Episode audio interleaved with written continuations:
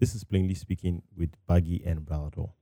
Thank you for joining us on today's episode of Plainly Speaking. This is episode 19, and we're exploring What Do You Say I Am Part 5. This is the series we began a couple of weeks back, seeing who Jesus Christ really is. Jesus has asked his disciples, "Who do people say I am?" And in turn, he asked his disciples, "Who do you say I am?" We believe the question that as believers and followers of Christ, this is the same question that we ought to answer, and we're answering it. So we've gone back to the scriptures to find the answer, and right now we are at the fall in Eden, Adam and Eve, and we're trying to explore that and find the answers to this all-important question for the believer. Thank you for joining in. If you have comments, you have questions, you can send them to plainlyspeaking22@gmail.com.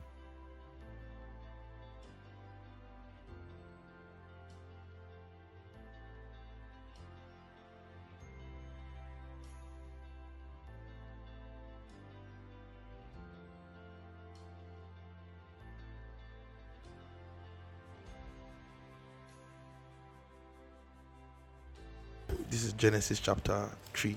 Yeah. We see that the earth of it, because people say, "Oh, na Eve chop am." You know, Basket Mount gave one joke many years ago and said, "What if only Eve ate it and Adam did not eat it?"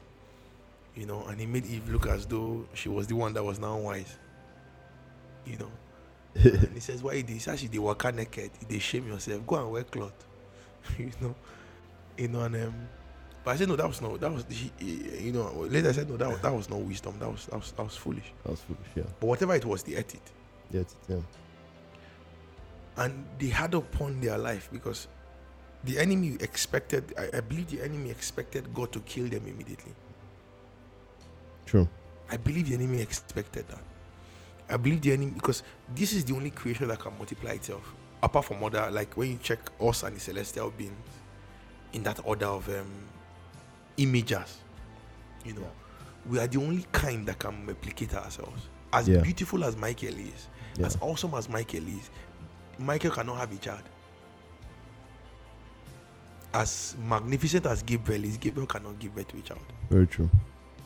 See what you enjoy with Jay's umbrella. Yeah, you can't. Michael cannot share that. Yeah. Michael cannot. Raphael cannot. None of them can. It's amazing, you know, and so you almost feel like if God says you will surely die, and then this happens, we expect God to bring the hammer down and just kill man and end it, like this, because the truth is that even the devil did not know God like that. He was created like we were, and so he did not. God says he was a liar from the beginning. Jesus speaking. Yeah. And so I do not think he did not really know. See, whatever aggro had built up in him because of the creation of man, whatever it was that had built up in him because of the creation of man, he did not even fully know God. And so in a sense, he felt like, you know, I want to believe this. He eats of it, Abi, you will kill him. Yeah. Because he was lying to this man.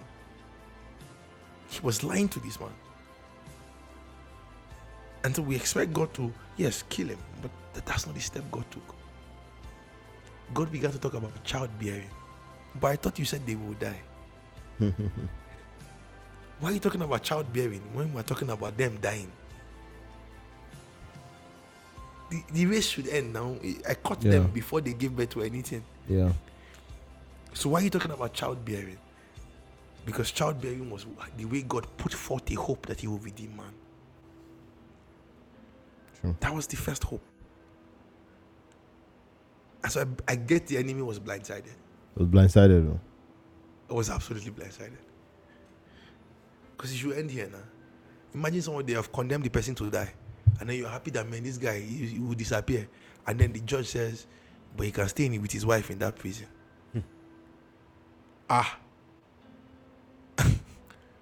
So this one go born again. And then they go born. You get what I'm saying? And so it feels like that bloodline will be perpetuated. But this is not the deal. He used to die. You know, and so you see that in that, when God began to read that out, I always tell people, when you read the lament of God in Genesis 3, God did not talk about the surely die again. Because what happened when man sinned was that the sentence of death was already over him. And so God did not rehash that point. Yeah. That was not what God was going to rehash. God was going to lament what you have done and what it has become. The presence of the curse. And so there was a sense in which God says, before the blessing spoke to man's activity on the earth and man's replication of himself, the image of God on the face of the earth. And so when you give birth to your children, you have replicated the image of Andrew Jokojo on the earth. Yeah. Right now, you guys are about 16 or so, Abi, or 20-something. 18. Yeah. So Andrew Jokojo has 18 expressions of himself. Aloysius has only one. only three. Okay, Aloysius has three. Kai God. Like, Papa be that. My papa in the struggle that three. I just say, praise God, give me three, but I add to the number. If I just say maybe six, maybe we just happy for her. If not only Francis, not only Okechukwu, that head must produce everything for Aloysius. So. And what is funny about it is the reason why our name changed to Obiajulu was because of this very thing I'm saying. Wow. Yeah. Actually, Obiajulu is a Quaker. Okay. That's my great grandfather. Okay. Gave birth to only one son. Okay. And then his siblings gave birth to many, many children. And so he was afraid that his bloodline would disappear from the earth. And so he changed the name of his son. He gave his son his name as the last name. Mm-hmm. And so he named his son Marcelo Biagiolo. And they married the son off to an old woman. Mm-hmm. A woman was 15 years older than him. Now, I'm putting this on the podcast.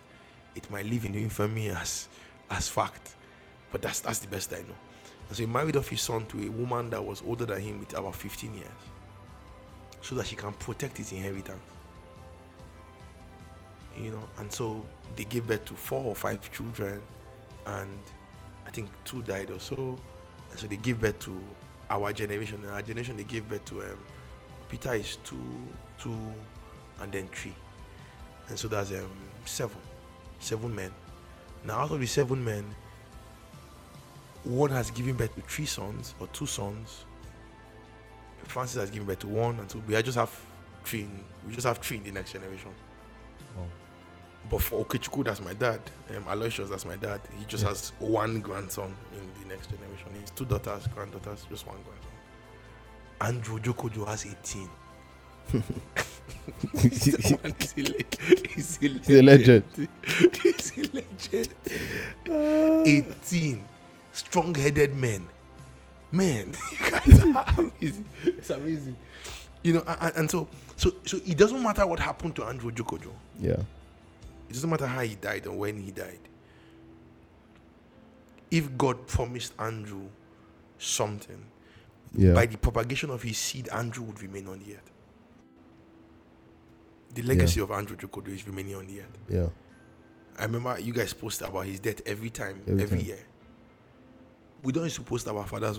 I don't think my brothers remember the day he died.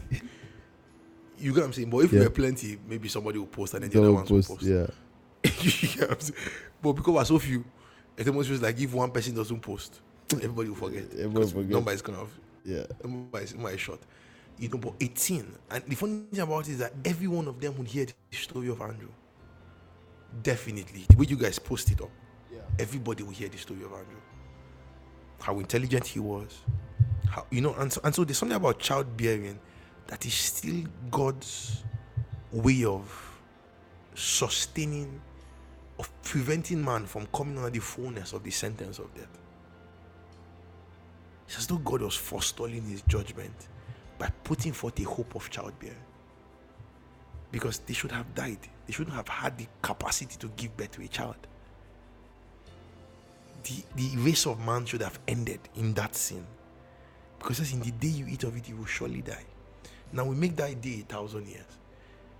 But the funny thing is, even if we make it 1,000 years, whatever that day was, they should not have been able to, reproduce of their own kind, because they had come under that curse. They had come under the sentence of that death. But God came and instituted that as a means of hope. And so, see, this is what he reads. Okay, so let me just say this quickly. Yeah. So there were 2 points in which God now began to talk about the blessing. You know, God says in the blessing, be fruitful, multiply, replenish the earth. Yeah. And so when God began to lament their decision, God looked at Eve, whose very existence in her union with Adam, that's the male and the female, was to exercise his fruitfulness in the biological realm. And so Adam and Eve will meet together and they will create more Adam and Eves. Right? And because Adam and Eve are the image of God, Genesis 1 verse 27, they will populate the earth with imagers who are the image of God. That was the blessing.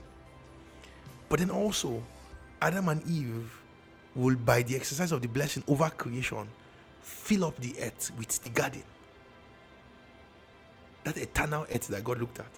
And so in their populating the earth as a garden with God's fragrance and the rest and that fellowship of the tree of life, there's so much more that would happen. And so God looks at their choice to become God for themselves. And so he looks at Eve and he says, now there's this book I want to read, or this article I want to read about the cost to Eve, because he reads funny.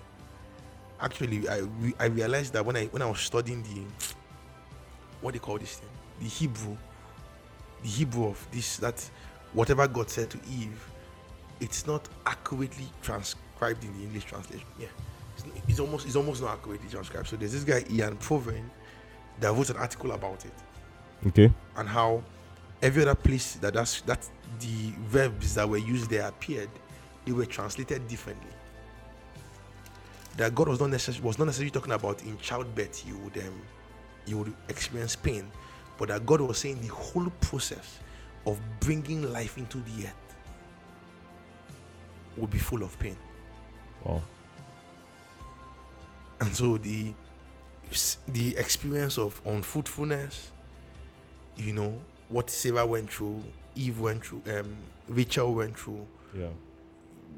On my own end too, also you get that experience. Yeah. Of waiting for one, and then the experience of even seeing that one true. And so what we see, if you check the other places where it appears, it says, I will greatly multiply your grief and your conception, like your taking in. Conception is not giving birth. Yeah. Conception is taking in. Yeah. And so what is the grief in taking in? Is the struggle of, is not that, there's that fruitfulness where the land just produces. Yeah. And so it's that barrenness. It almost feels like it's all in that. And so in pain you would bring forth children. And the New King James does well. You know, so it's really, but then the funny thing about it is that sorrow, that word in pain you will bring forth children, is the same word that is used for, and you will toil, Adam. Yeah, it's the same word. It's not a different word. If you have maybe a concordance close to you, check it out and see it. That the same word that the English translation translated as "in pain you shall bring forth" was the same word that they used for Adam when God says to Adam, "In toil you shall eat." The same word. And so you literally saying, "In toil you shall bring forth." Now we do not say Adam's, we do not say our going to work and sowing the ground is in pain we are bringing forth. We don't say that. Yeah. But it's actually the same word that was translated differently. It's kind of funny. But we see a hope that God put forth. I just want to say that it's a hope that God put forth. And so God was lamenting to Eve, and then was lamenting to Adam. To Eve, he lamented about the fact that your very existence, which was in the fellowship with man or communion with man, was to bring forth more of my kind, would now be a strenuous process, partly because the world would be unsafe. That's why when Abel died, she cried. Because you are the parent. See, it doesn't matter how old you are. If you die before mommy will cry. She died. Mommy might have not cried mommy will not cry as much as she would cry at the death of her child, like she cried at the death of her husband. Yeah. Because every parent, as bad as death is, every parent prays this prayer with joy. May I die before my children. Yeah. It doesn't, you get what I'm saying? As scary as death is, every parent prays that prayer. May I die. You proclaim death on yourself. They even prayed prayer for parents. Say, may your children not bury you. May you not bury your children. May you not bury your children. Bury your children. Yeah. And they say amen. Oh. They say amen. Oh. This is the person that likes life. Oh, he's saying amen. Why? Because the desire of the parent is to see their children do well. That's the desire of every parent. If I need an eye now, my mom can give me hers. She will. You get what I'm saying? Your mom did not. When your dad passed away, your mom raised 7 children alone. Yeah.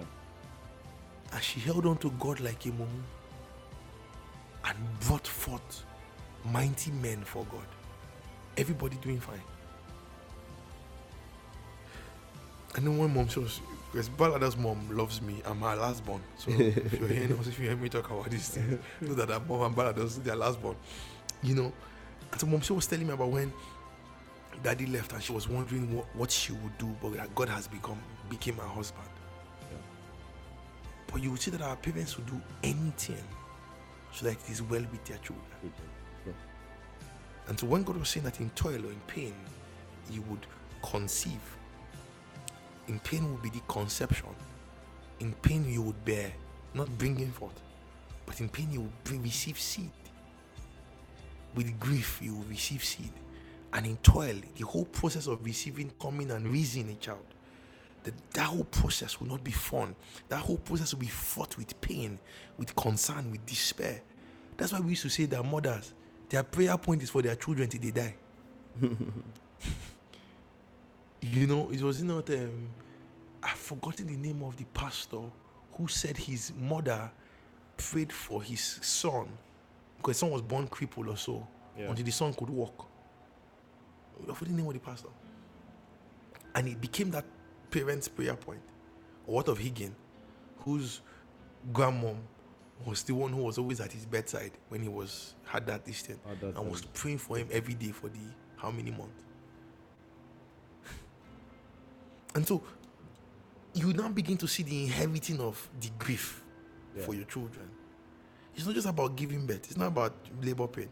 It's about the fact that ever since Brella and Jace came into this world, Linda would never stop thinking about them.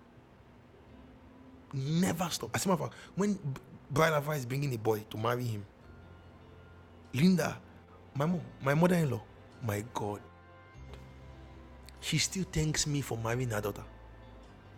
She still tells her daughter, I'm happy it's this one you married. That she saved her some prayer point. She's happily married with her husband, though. Happily married, though. For something years. Yeah. Always spend all time together. But she's still concerned with the relationships of her children. Yeah. You know how much you get, and this concerns will not end. Will not end. And so you see how that particular sin has messed up the delight of bringing into this world, because you have messed up this world. It is no longer a place for you to experience what I wanted you to experience as creating other images that look like us. Yeah. And so he's fraught with pain. And so God now tells Adam that you see the earth is cursed because of you. And so there's a sense in which the earth is cursed because of you. But let me just jump to the heart of the matter in verse 15. So I'm going back to where he was talking to the serpent. And so I just want to, this is, because we're talking about the beginning. Yeah. Every other place will be fast whenever we record those parts. Yeah. But this is what he says in 15. He says, he was talking to the serpent. Yeah. It says, and I will put enmity between you and the woman, and between your seed and her seed. And he shall bruise your head, you shall bruise his feet. That's where we're coming to from the beginning. Yeah. And so it's amazing because it almost feels like God looked at the serpent who thought he had the woman's allegiance. I believed he had the woman's allegiance because she has obeyed him. Yeah. And God says, don't worry, you're not her friend yet. says, I'll still work out a grief between the two of you. I'll still work out enmity between the two of you. And this will happen with that enmity. That enmity will also be that hatred between you and the woman. Yeah. Because the woman is God's own. It says, I'm between your seed and her seed. And so your seed will hate her seed.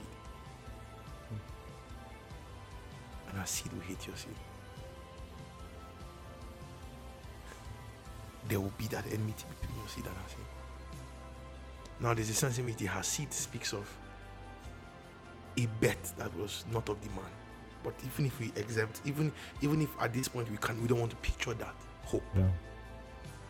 But see what he hope says next. He says, and he shall bruise your head. Yeah. So we must picture that hope by this next line. Because he's saying that this her seed, this her seed, there will be one of this her seed. Yeah. That will come into the place where he would attack you, not your seed. Yeah. He will attack you. This happened. He would bruise your head. But then he says, and you will bruise his feet.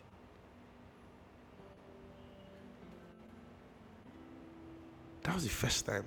If Adam ever told us, if we sat down with Adam, like I believe Enoch would have sat down with him. Adam was about 700 and something when Enoch was born. Maybe Enoch sat down with him. But whatever it is that he had, and if I was Enoch and I sat down with Adam and I asked him, what did God say to this serpent? What hope do we have? Adam will tell me this. That God said he'll put enmity between the serpent and Eve and the woman, and between his, the serpent's seed, and between her seed. And so is that all? Is it that they will hate us and would hate them? What are we talking about here? And then he says no. And out of that seed, another would come who will bruise the serpent's head. But then the serpent will also bruise his feet. And so we see that whoever this seed will be, yeah, the seed would receive in his triumph a blow by the serpent. Yeah. And so this seed will not go unharmed. And so God did not look at him and say, no, the seed will come and it will kill you. And that's all. It's final. He says, no, your children will hate our children. It's a fact. And that's why when Jesus says, do not marvel that the world hates you, you understand where it's coming from. It was proclaimed from the beginning. But there was a hope that out of her seeds, a seed would arise who would bruise your head, serpent, whose dealings will not be with your seeds per se. His dealing will be with you. But there's a tragedy around that seed. The tragedy around that seed is that he will bruise your head and you will bruise his feet. That word bruise, I think, is the same word that says he would crush your head. But then he said you will crush his feet. Same word. And so whoever this seed is, Balado, yeah, and whoever this seed is that will attack the serpent, yeah, if he kills the serpent, if he ends up killing the serpent, yeah, he would have to restore to us something. Something, yeah, true. One of them he would have to restore to us is access to the tree of life. Yeah. And you have to restore to us the blessing. Because creation is now under a curse. Yeah. Because of our choice. Choice, yeah. And so if this seed, of our choice to submit to this serpent, and so if this seed comes, and the seed destroys this serpent, and we're no longer under this serpent, what happens is that creation will be elevated from this bondage. Yeah. But also, we'll have access back to the tree of life. But the story of the seed is tragic. It's more a tragedy than a triumph. Yeah, triumph. Because while he would bruise his head, he would take into his body a death that is not something. Take into his body something. Yeah. So that's where we see the earliest hope of the Christ. Of Christ, yeah. The earliest hope of so if we, I think for now we use the word the anointed one, or the one that God was talking about. Yeah. So God is talking about somebody in this picture to the serpent that is not. Adam doesn't know, Eve doesn't know, nobody knows that one. But God has prophesied into the serpent and told the serpent, don't worry, a seed is coming from her. Yeah. That will destroy your head. Yeah. Because now the serpent now has the chance to bring forth his own children.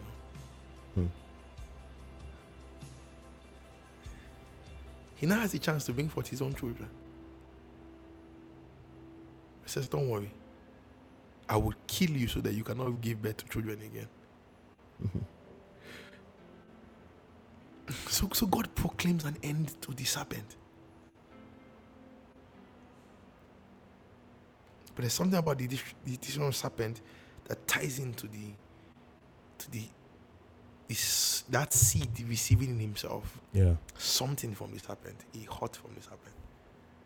And so we see that God's prolonging of man through childbearing was so that one day would come when an anointed one would come.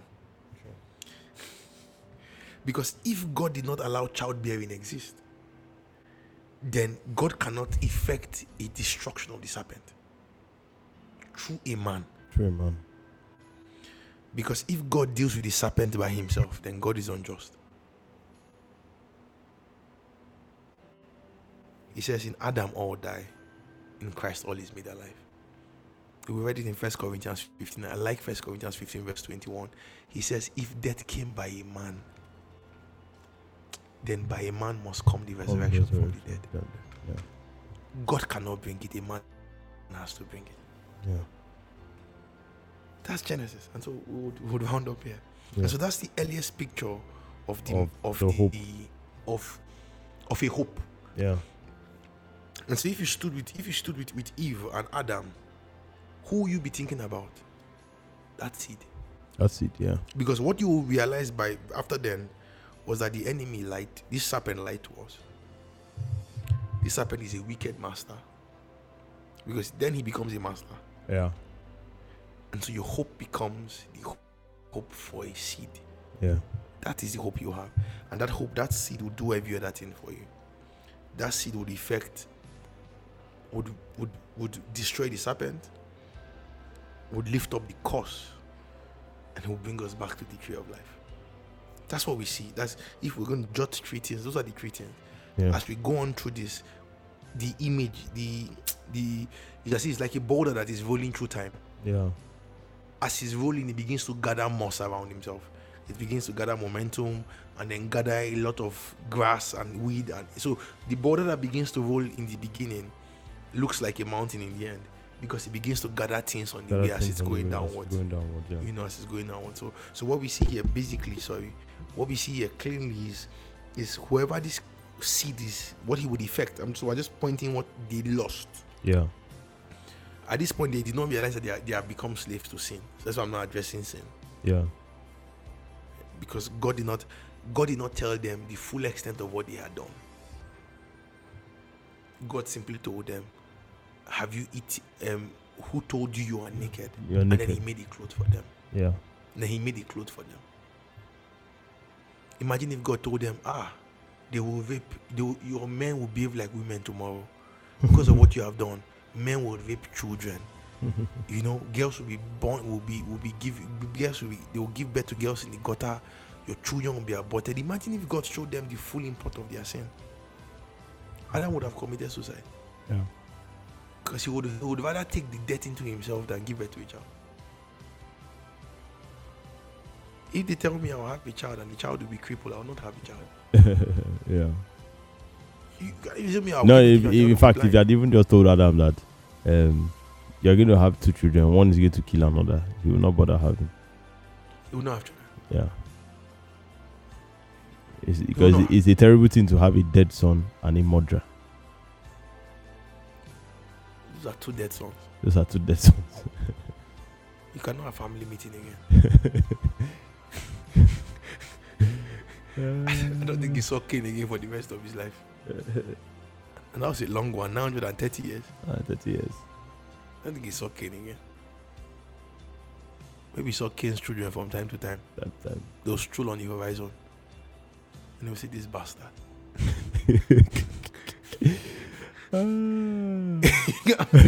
He's a vagabond. He's, you know. And then maybe marry one of his sisters and all. So. But whatever it is. Yeah. If God showed Adam the full import of his sin, Adam would have taken the easy way out. Yeah. Yeah. If we know how bad AI would get, we would not write that program. At all. I'll put it in motion. But because we are creatures of the present, we're creatures of the moment. And I think that's what I think God doing that was. God did it so that we can enjoy life in this world that is decaying. Yeah. I believe that. I believe the gift of being wrapped up or swallowed up in the moment, this momentary lapse of vision that we have because we're prisoners of the moment. I think God gave us as a gift. Yeah. Because if wisdom increases, it says, how do Ecclesiastes put it? Grief increases. With the increase of wisdom comes the increase in grief. And as knowledge increases, so does pain. It's hard. So if you see the full extent of these things, you will say smoke all is smoke. That's what you say. Yeah. You will not rather do it. You know, imagine if I'm chasing smoke and I'm trying to catch smoke. Yeah. The reason why you could play for money tonight as a child was because you could not think after the play. Yeah. You could not say this play is meaningless. Oh. You could not think. You could not think it. So you will play. You will chase cockroach. You will chase butterfly. You will chase. You will draw on sand. And when you get on, you sleep and you begin to next day again. That's your horseman. He will jump from couch to couch. Yeah. Take him to the bed. Sleep. Wake up with him again and continue that journey. That film you're acting. You act that film till the end. Yeah. Because you cannot think after it. Because you cannot say, the reason why sometimes I'm playing game and I'm like, what is the end of this game, Chef? And I just off the thing. Yeah. And the reason we cannot do it as kids is because we're prisoners of the present. Yeah. And I think that is a gift. That's really what keeps us going. Imagine if we realize that very soon Spotify will close up. Company will go bankrupt. The companies that were there before are gone. And so says Spotify will be there forever. Yeah. MySpace has disappeared. We'll stop doing podcasts.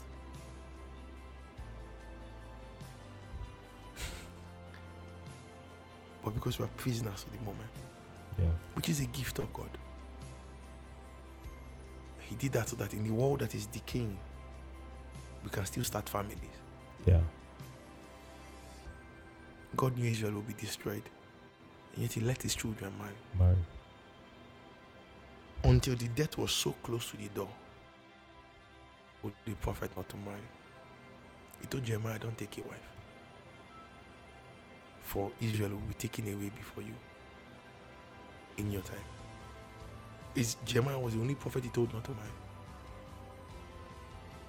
because the destruction was at his door. At his door, yeah. Yeah. The reason why we marry, I remember we will say more of Azusa Street. After they got the whole, they were enjoying the presence of God and the miraculous. People felt like Jesus was coming tomorrow. Mm-hmm. And so they kept saying, don't marry. And so nobody was getting married. The women were not getting married. That's why when they married, they said they backslid. They did not believe in God again. I read it. And you had to start preaching, teaching them again. I know there's no forbidding to marry. Like Jesus is coming, yes. But he allows us this pleasure. He allows us this company in time. Yeah. He allows us.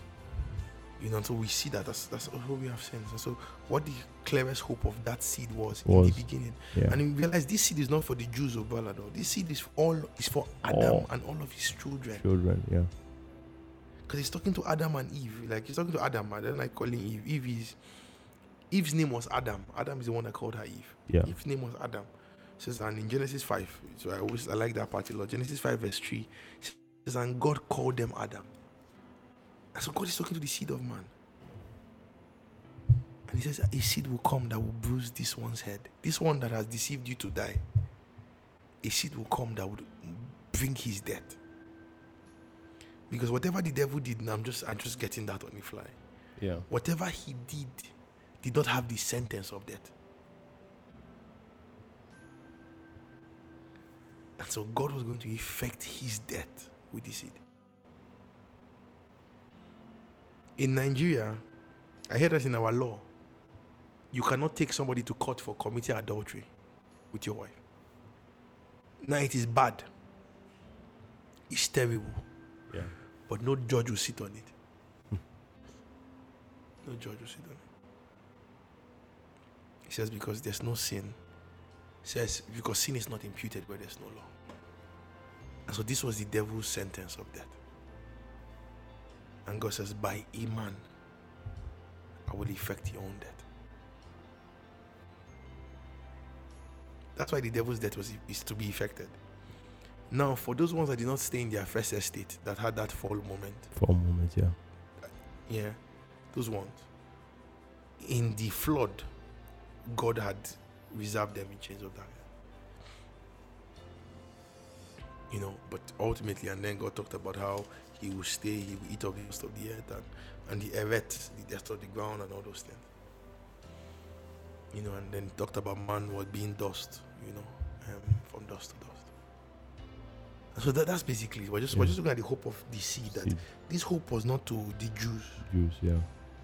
We had from the beginning that God will restore the blessing back to his earth. Yeah. And somewhere, God will restore, give us back access to the tree of life. True. Because he would destroy the serpent that caused us to fall. Oh. By a seed. Not by Adam, not by any, just everybody. No, by a seed. And so that seed is not in every tribe and language and tongue. Yeah. That seed has to come from a race. That's why I hate the idea of black Jesus. I hate the idea. God did not promise the whole Hush. He did not promise Obiajulu. He did not promise Kush. He did not promise Canaan. He did not promise anybody that we have come out of. Yeah. That the seed will come out of your line. But we know that it is not a community that will save us. It's a seed that will save us. And that seed's dealing will be directly in. It will be directly with the. It will be in direct conflict, not merely with the seeds, but with the serpent himself. Yeah. That's the hope. So if we start with Adam, that's what Adam will tell us. You know, and so I think we'll be done here. Okay. So Adam will tell us. Because by the next verse, chapter, what you see was that the seed of the serpent was not serpent children. The seed of the serpent were those who were in obedience to sin. Yeah. And so Cain was the serpent seed. By his obedience to sin. God told him sin is a croucher. He desires your head. And then Abel remained the seed of the woman. And so what we saw there was the enmity between her seed and your seed. Oh. And so his seed killed her seed and thought the devil, because Abel did nothing to her, Cain. Absolutely nothing. Absolutely nothing. Absolutely nothing. You carried a gift to Pastor Harvard, and then when you gave him the gift, he was like, thank you, Palador. Then I bought a gift. Pastor Harvard said, wow, Baggy, God bless you. Give me rice.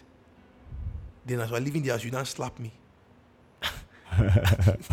Why did you slap me? You took your gift there. You get what I'm saying? It's not, that is not to give him what he would like. Yeah. I did not tell you any of those things. I did not influence that. And so I did not do anything against you. Abel did nothing against Cain. Nothing. Abel gave to God. God took it. And Cain gave to God. And God was not angry with Cain. Yeah. God told Cain, if you do better, will I not receive it? I said, it doesn't matter how much.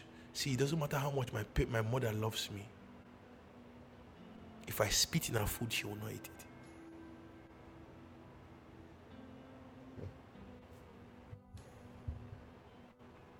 I said, God knows what He's worth. Knows what He's worth, yeah. Jesus Christ said, except you love me more than your own self, you're not worthy of me. And so He was saying that kind of love that doesn't love me more than life itself, it's not a love I would take. I know what I want. Yeah. And so we began to see that this serpent seed was by obedience, not by any relationship between snake and the fallen one and Eve. Absolutely not. Yes. It was that by man. So that is in Romans 5. I would conclude with this. By man in Romans 5, what you saw in Romans 5, it says this. It says, therefore, as by one man sin entered into the world, and death by sin. This is where Genesis 4 was where Paul was quoting from. Paul says, what Adam did brought sin into the world, because this was the first time we saw sin. And then sin is what effected death in Abel. Yeah. We did not see it before. We did not see it. This is where it happened. You know, and that's why the whole idea of the serpent seed is. And so John says, Cain, who is of the wicked one. Mm-hmm. He says, he that sins is of the devil. Because sinning is the image of the wicked one. That's where the identity is. It's not because of any sexual relationship between them. Even yeah, people have that theology. You know, I had one of my young friends who is growing to love God more. And so he was talking about the serpent seed. And so one guy came and was preaching about the serpent seed. And my friend was like, wow, this person blessed him. I said, who blessed you? He said, this person. I said, what did the person teach? He said, I should check it out. So the person was saying, you know, words are seed. And so when the devil spoke a word to Eve, it became a child in the belly of the Eve. I said, this person is a bastard. Yeah, guys, I'm honest with you. I'm honest. That's what the person said, though. He said, seeds are called, sperm is called seed. And just the way God did that. So when the devil spoke to Eve and she believed, she conceived a child, and that was Cain. Eve that said, Yahweh has given, God has given me a child. And called him Cain. It says, and Adam knew his wife. He did not say, and Eve came out pregnant. See this nonsense. Big nonsense. Nonsense. And I bet, dude, the guy was talking about it on TikTok. He was philosophizing it. So I called my young friend. I sent him voice note that day. He phoned for those born. You see, we can nonsense is this one. I see, Baba, stick to the simple gospel. Stick to it. When you hear me talk about this, you say, man, Bagyard, you know it. It's because I'm reading it line by line. I'm not trying to sound extra intelligent. Yes, sometimes to bring things inside it that were not inside. Yeah. 4 verse 1 says, Adam knew his wife and she conceived. Knew his wife. Cain came out of the relationship between Adam and Eve. Finish. Where we see Cain and his error was that God says, and sin is a culture, for he desires your head. It is in that his obedience, and God says you can reign over him. Yeah. But because he succumbed to sin, he killed his brother. And John, speaking on that incident, said, Cain was of the wicked one. Paul, speaking of the same incident, says the one we listen to, or the one we give ourselves, we present our members, servants to obey, we have become a slave to that one because by obedience.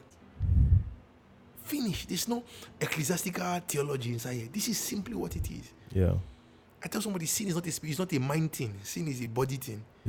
It says do not present your members to body as members to sin. Not present your body as do not present your body as instruments to sin. Yeah. They say, no, yeah, don't present your body. Somebody say, I know, you know, sin is this. No, it's not ecclesiastic. It's not metaphysical. Sin is what you do with your body. This Philly thing, this Philly theology we have that came from a Philly theology of the spirit. He said, no, you know, I move by what I feel.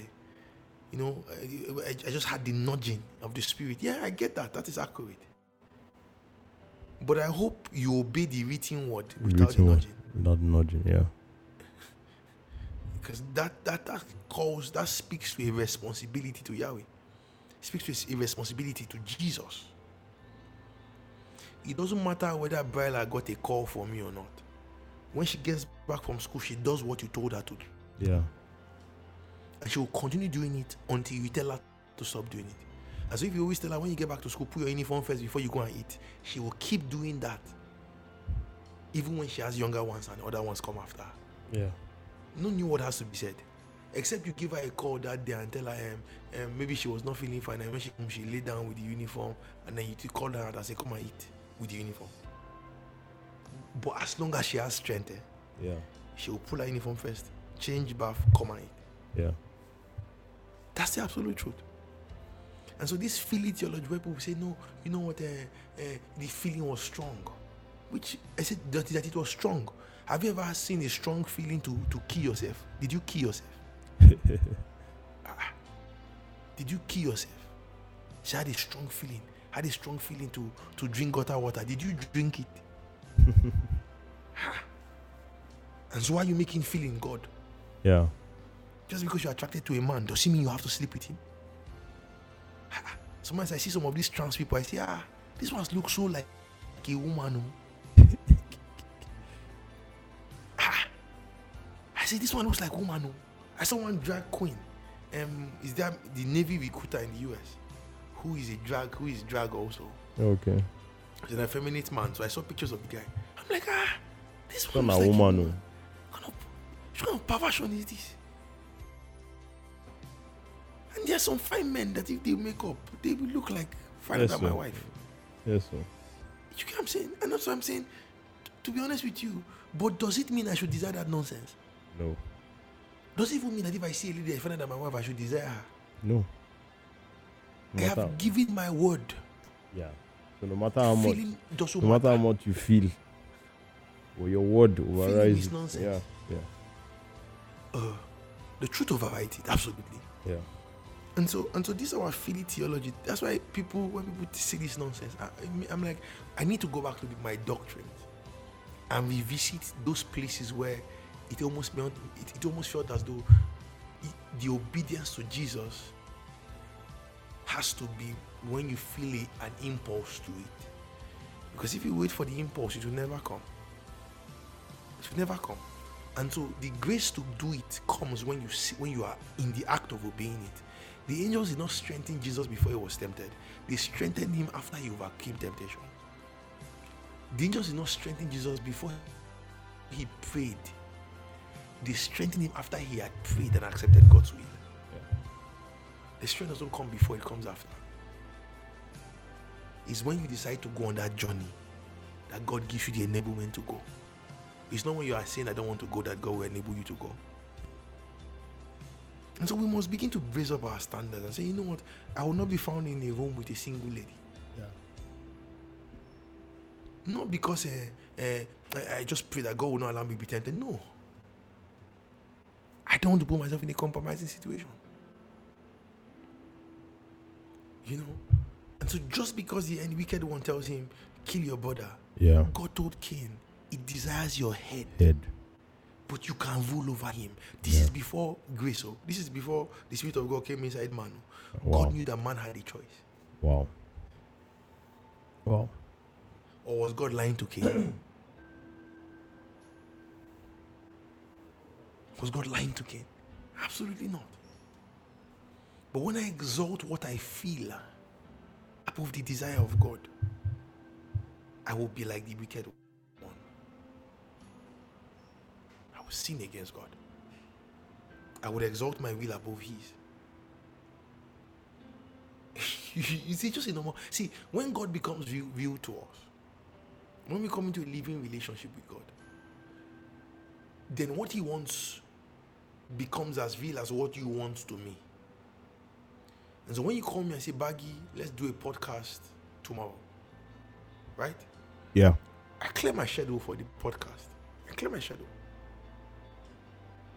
Because I know the sacrifice you are making to be available. I don't have nearly as much a commitment as you have.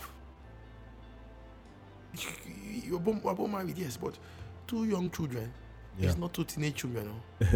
Yeah, commitment is way worse. And then you also have, your kind of work is different from my own. And so your kind of work is is 24 hours. And so I get it. And it's draining. I get it. And so when you tell me, Bags, can we do it tomorrow? Yeah. Have I ever told you no? I've never said you no. No. Yeah, true. I've never said no. Because I respect the fact that your own schedule is way worse than mine. Yeah. And that's why I went to the, I'll travel with my mic. Yeah. And so just because that is your will, I bend mine into yours. I say, you know what? I'll make it work. Yeah. Now imagine if, now let's take it higher. Then God is now telling me and you, Baggy, and Balado, that keep yourself. Yeah. Keep yourself holy. Abstain from fornication. I will not say, that girl was very beautiful. God, if you saw what she wore. Yeah. I don't respect his will. His will, yeah. Because his will is a living thing. He's just the way you tell me, Bags, I would like you to come around and do A, B, C, and D. Your will is alive. What you want, your desire is not habitual. Your desire is a concrete thing. And so is God's desire a concrete thing. And so when God tells me, I want you to keep yourself from sexual immorality, God is not, I should not be waiting on a feeling to do it. It should be like my parents telling me, when you get home, don't eat that salad, eat rice. And so when I get home, I leave the salad for my father and I eat rice. Yeah. It should be like that. But that's why culture, the devil, because the world is under the sway of the wicked one, is heavily desensitizing culture, ourselves, to sin. And so you hear this normally in all these youth, teenage interviews, what's your body count? I'm like, oh, mine is 24, mine is 7, mine is 300, mine is 1,000. And I'm like, do you know what body count is? What body count? It's not the amount of time you've had sex, number of people you've had sex. It's the number of people you've slept with. Yeah. And so the question then is, you are saying 10 is just a good number. 10 people should even have one. And so someone that has 20 is feeling better than somebody that has 100. Yeah. You know what 20 people is? You're carrying dead bodies. Yeah, literally. It's funny because it says the one flesh thing. No, don't take it with a pinch of salt, whoever is listening to us. Yeah. Just take it as the word of God and then we'll align ourselves to God's word. When Paul began to talk about one flesh, we used to think it was when you get married. Yeah. Paul said he that is joined to a prostitute is one flesh. One flesh with her, yeah. He did not marry her, he slept with her. And so one flesh is not a marriage thing. It was a sexual relationship thing. And that was because in God's plan, in that consummation was marriage. And so when God says, hold your body in honor, God says, don't join your body to the one I don't want you to join your body to. Because you are my temple. The question you should ask is, what does God want me to do with my body? Yeah. Until I marry. Because that's what the issue is. Because everybody's having sex. The culture is so desensitized to this thing. And so you watch videos on some of this stuff, cuts and the rest, you begin to see how homosexual partners are open there. One says, no, I'm done with monogamy and polyamory. And I'm like, are you guys kidding me? The first thing you're asking somebody when you meet the person is, what kinks do you like? I'm like, are you kidding me? And we're ashamed to talk about Jesus. And those who are dirty are not ashamed to be dirty. Oh. It's the children of the evil one. And how are they that? It's through their obedience. And we knew that when the seed would come, the seed is not going to come against the children of the evil one. He's going to come against the evil one. The evil one, yeah. That's what he would do. And when he does that, and the evil one effects in him a death, somehow, he would have brought an end to something. Yeah. In 1 Corinthians 15, he says he will bring an end to the line of Adam and bring another line into existence. It says, for the first man was of the earth. It says, but the second man is of heaven. And so he will bring into creation a new man, which is of heaven. And that's why when we are born again, the scripture says we are born not of flesh, nor of the will of man, nor of blood, but we are born of God. So we have creations who are now born of God. Yeah. people who carry in their very spirit not the image of the wicked one, not even the image of Adam. Yeah. They carry the very image of God. So how do they carry the very image of God? Because Jesus is the image of God. Yeah. They carry his image. As a matter of fact, God recreated them in Christ. God did not just touch them. God created them again. In Christ. So we are new creations. In Christ. Our tendencies are...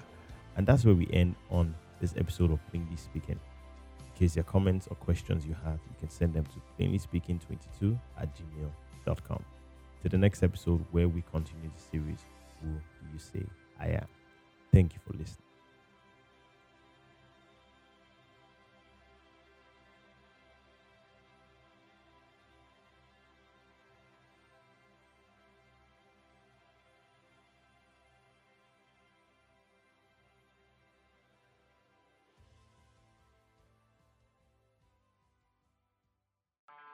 My son, give attention to my words. Incline your ear to my sayings. Do not let them depart from your sight. Keep them in the midst of your heart, for they are life to those who find them and health to all their body.